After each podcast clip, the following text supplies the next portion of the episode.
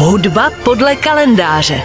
Události české i světové hudební historie.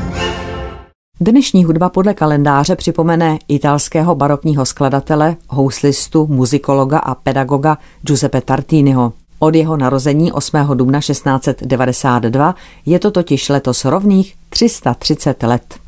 Tartini se narodil v Piránu na dnešním území Slovinska, ovšem v době jeho narození město patřilo k Benátské republice a byl potomkem jedné z nejstarších aristokratických piránských rodin. Jeho zbožní rodiče si pro něj přáli kněžskou dráhu a protože kněží té doby museli mít hudební vzdělání, dostalo se mu už záhy důkladných hudebních základů. V roce 1702 ho rodiče nechali zapsat v nedaleké Kapodistridi do školy Collegio dei Padri delle Scuole Pie, kde studoval klasickou literaturu, rétoriku, ale také základy hudby a především hry na housle. Vzhledem k nechuti pro kněžské povolání si prosadil nakonec u rodičů možnost studia práv. Roku 1708 opustil svůj rodný kraj, odešel studovat do Padovy právnickou a teologickou literaturu, ale zajímal se i o jiné obory, především matematiku a astronomii. Univerzitní studia ovšem nedokončil. Nějaký čas žil v minorickém klášteře v Asisi, kde vylepšoval své interpretační i kompoziční umění a kde také vznikla první verze jeho později proslulé sonáty Ďáblův trilek. Existenční zajištění mu v té době poskytovalo místo prvního houslisty v divadle v Ankoně a hostování v kapele v Asisi.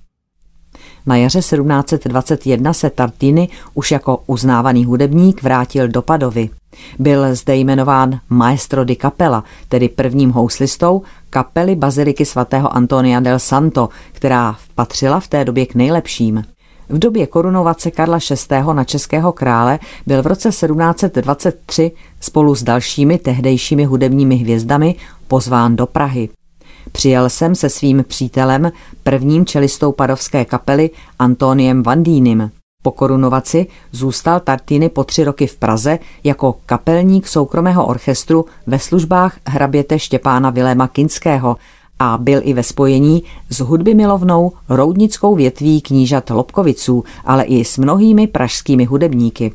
Pražské podnebí mu ovšem nesvědčilo a tak, přestože se mu jinak v Praze líbilo, se roku 1726 opět vrátil do Padovy, kde už zůstal usazen po celý další život. Tartini byl ovšem nejen skvělým instrumentalistou a skladatelem, ale také vynikajícím pedagogem a teoretikem. V roce 1726 založil proslulou padovskou houslovou školu, která přitahovala studenty z celé Evropy. Vyvinul techniku vedení smyčce, která doposud nebyla překonána a zajímal se i o teorii harmonie a akustiky. Má na svém kontě různá teoretická pojednání, ve kterých zpracovával mimo jiné i problémy hudební teorie na matematickém základě.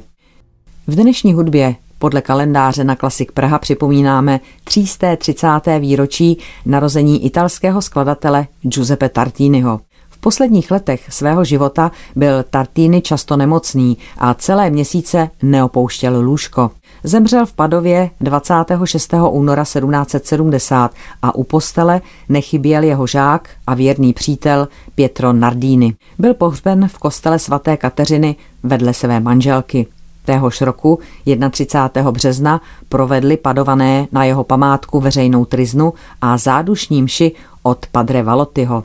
V roce 1806 pak vstyčili v Padově v Parco della Valle Tartiniho pomník a v roce 1896 totéž učinili i v jeho rodném městě Piránu. V jeho rodném domě se dnes nachází Tartiniho muzeum.